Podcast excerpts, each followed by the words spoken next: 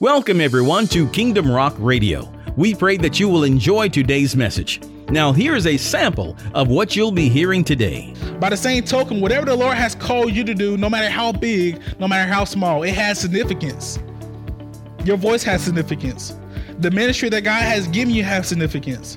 The small group that you host every week that only have two people show up has significance. That's why we must do what Galatians six, uh, four and five says. It says, pay careful attention to your own work, for then you will get the sat- satisfaction of a job well done.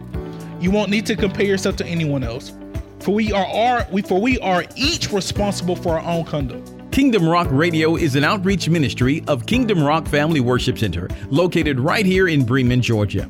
You can connect with us at our website at w w w dot kingdom rock dot org. And now, here is today's message. Hello, everybody. Welcome back to the Kingdom Rock Network. My name is Caleb, and I'm so excited that you decided to join in with me today.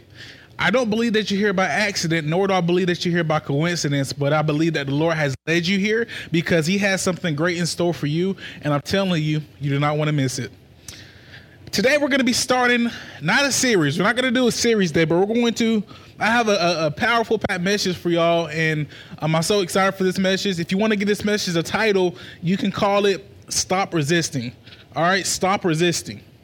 All right, so let's get this thing started. All right. One truth that I need you to realize, that I need you to understand, is that God wants nothing but the best for you. All right, he wants nothing else but the best for you. All right, the Lord is very interested in you in every aspect of your being, in every aspect about you. All right. All right, he hears every single prayer that you pray. You know, he he he knows all of those whose hearts are set on him that, that wants to serve him. He, he knows these things. All right. He wants nothing but the best for you. See, the fact of the matter is that the Lord is changing us. He's, he's constantly changing us into the fullness of who he wants us to be. All right. He's changing us according to, you know, his plans and his purposes for us. All right. And, and the thing is, we, we all want to walk in the purpose that the Lord has for us. We all want to walk into the destiny that, that the Lord has for us. That, that That's what we want, and that's what God wants for us. All right, we all want to be, you know, in, in the complete fullness of who God has called us to be. We we want these things. As a believer, I will hope that you want these things, all right? And the beautiful thing about this is that he won't make you do it by yourself. All right, he will help you to do it. He will help you to do it, and he will help you to do it. It's a lifelong journey, but the Lord is willing to help you.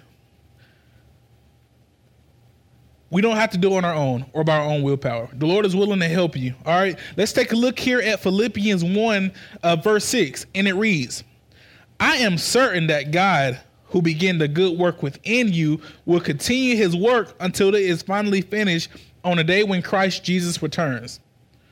All right, so now we have to understand, for God to be working on us, as this scripture says, it says God is, is working on us to the day uh, when Christ Jesus returns. If, if God is working on us, we got to understand that this means that he have already had plans for us. He's already made plans for us. Think about it naturally. Think about like a production plant or like a warehouse or like a like a car manufacturing plant or something like that. Naturally, if that whatever piece is being made, if that piece is being made, if it's if it's currently being worked on, nobody works on a on a part or works on this piece or whatever and then make the plan afterwards. It doesn't make sense. That'd be counterproductive. Instead, in these plants, in these warehouses, in these in these manufacturing places, what happens is you got the engineers, you got the designers. Before they even start working on that piece, they go to the planning room. They go to the drawing boards. And they plan on how to make their product. And might I add, this isn't something where they just, you know, want to make something and they just say, hey, we made something. No, that's not what it is. Whatever they're making, the product that is being made is being made for a reason, to serve a particular purpose that only that product can serve.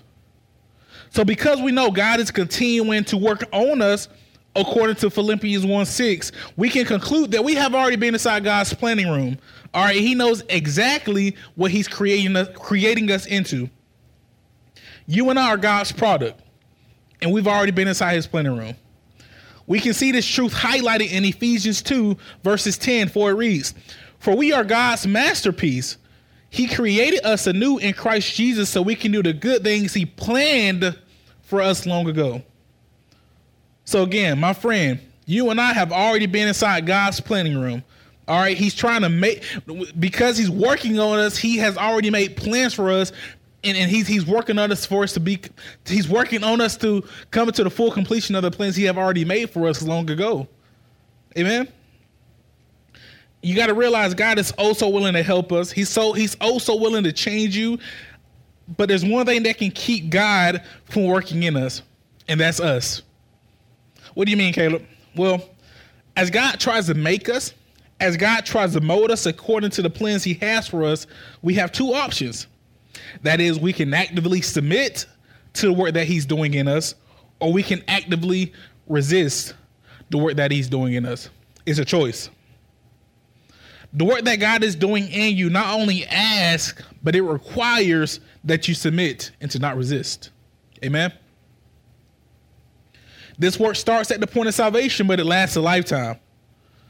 God wants to use you, but he has to work on you, through you, through the process of sanctification in order to be able to use you.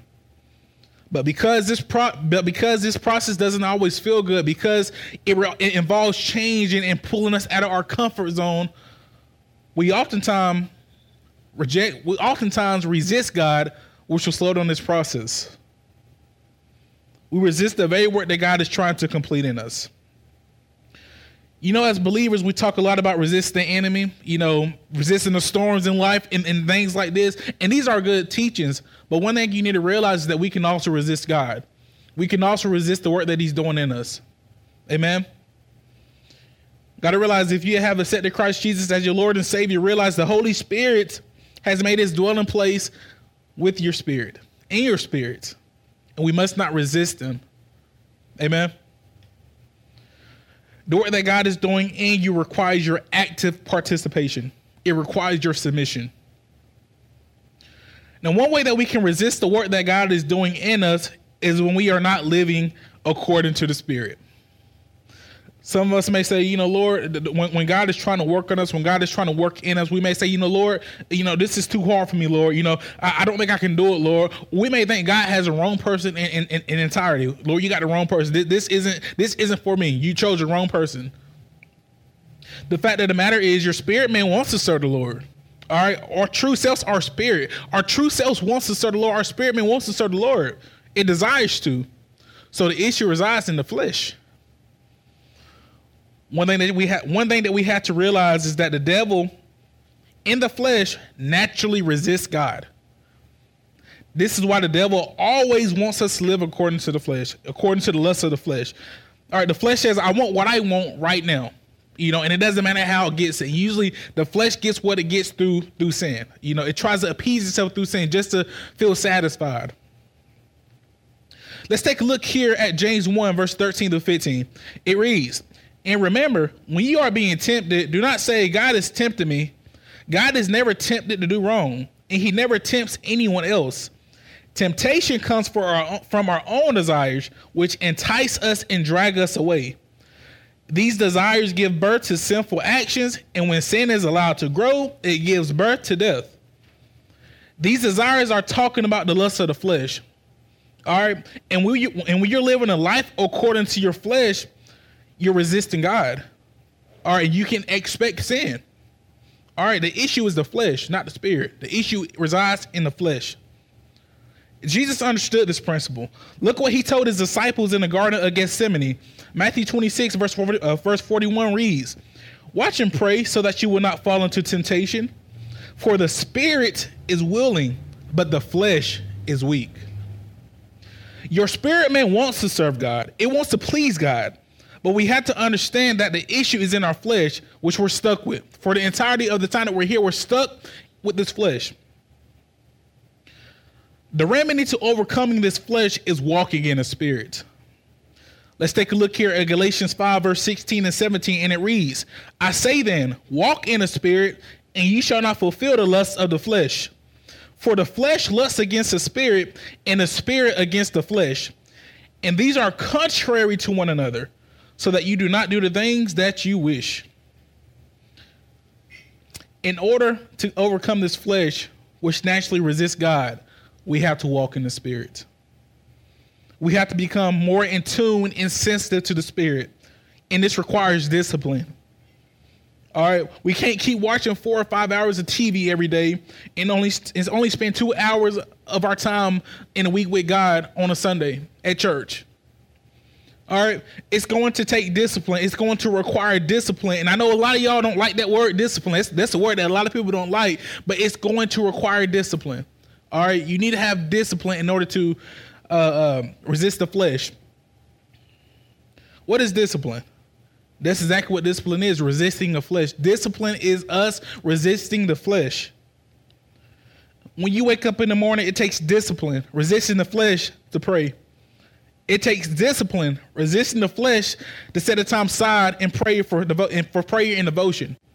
All right, it takes discipline, uh, resisting the flesh to read the word of God consistently on a day-to-day basis. All right, you got to realize that you can't submit to your flesh and your spirit at the same time. All right, Jesus tells us in Matthew that no one can serve two masters. Either you will love one and hate the other, but you can't serve both of them. All right, you have to make a choice. In order to submit to God, we're going to have to resist the flesh. In order to submit to God, we're going to have to be disciplined. Either you'll submit to the flesh and resist the spirit, or you'll resist the spirit, or you'll resist the spirit and submit to the flesh. All right, the choice is yours. And many times in life, when we resist God, we oftentimes experience frustration. We'll experience, you know, storms and things like this. And and, and sometimes we know it's easy to fault these storms on, you know, maybe this is the enemy attacking me, or maybe God is trying to bring me through a test. It's easy to say that, but you got to realize when you resist God, these things can come as well, just as easy. We can see this here in the book of Jonah. Let's look at Jonah uh, chapter one, verses one through four. And it reads, the Lord gave this message to Jonah, son of Amittai. Get up and go to the great city of Nineveh. Announce my judgment against it, because I have seen how wicked its people are. All right, so let's stop right there for a second. The Lord at this point has given Jonah a instruction. Get up and go to Nineveh. Jonah has a choice at this point in time. Jonah has a choice. He can either submit to God or he can say no, which is resisting God. Let's see what he does.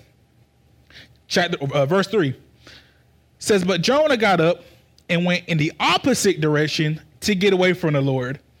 He went down to the port of Joppa, where he fell on a ship leaving for Tarshish. He bought a ticket and went aboard, hoping to escape from the Lord by sailing to Tarshish. But the Lord hurled a powerful windstorm over the sea, causing a violent storm that threatened to break the ship apart. Have you ever tried doing things your own way in life, knowing it's contrary to what the Lord has already told you? And then we experience storms and we and we wonder, why, why are these things happening to me? Have they ever been your testimony? It's been mine. This is exactly what happened to Jonah. All right, and, and the Lord, the, the word says when Jonah went opposite where the Lord told him to go, it says the Lord hurled a storm at him. All right. You got to realize, though, there's two there's two types of storms. The devil can send a storm, but when he sends a storm, it destroys you. God sends a storm to wake you up, to shake you, to make you turn back to him. Amen.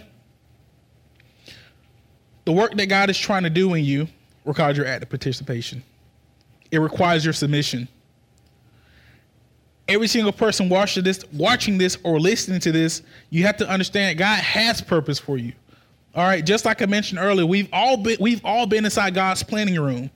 But now he's working on us and he's completing us to fulfill the plans that he has already laid aside for us, all right, that he has for you. But sometimes we resist God. And we see this, and, and, and oftentimes, sometimes we'll resist God also when we see him working in somebody else's life. All right, we, we want to conform to how they're doing it. We see God's working and they're like, let me, let me do it how they're doing it. Let me do it how they're doing it. All right, we conform to other people's lives, and you got to realize you think this is a good thing, but it's actually resisting God. We try to copy the uh, the way other people do stuff. We try to mimic the way other people do stuff. I got to preach how they preach. I got to sing how they sing. I got to talk how they talk. And, of course, there's a healthy way of doing this, and we can learn from other people, you know, and, and things like this. But when you begin to try to mimic and you try to copy exactly how they're doing it, how they're preaching, how they're singing, how they talk, how they do it, how they do it, this is a form of resistance. God may not have called you to preach like them. God may not have called you to talk like them or to sing like them. The purpose that God has for you is uniquely structured just for you. all the way down to your personality. Think about a car. Every single piece on a car serves its own purpose, and it can only serve its own purpose.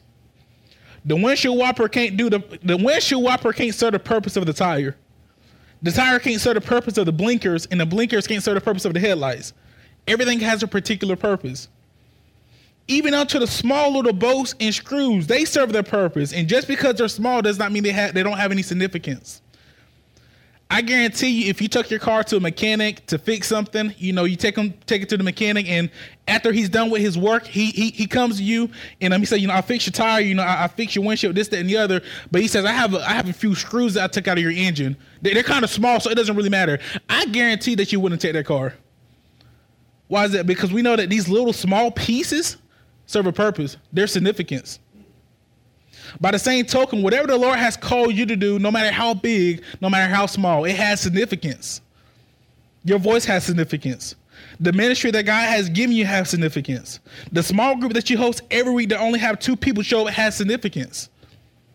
That's why we must do what Galatians six, uh, four and five says. It says, pay careful attention to your own work, for then you will get the satisf- satisfaction of a job well done.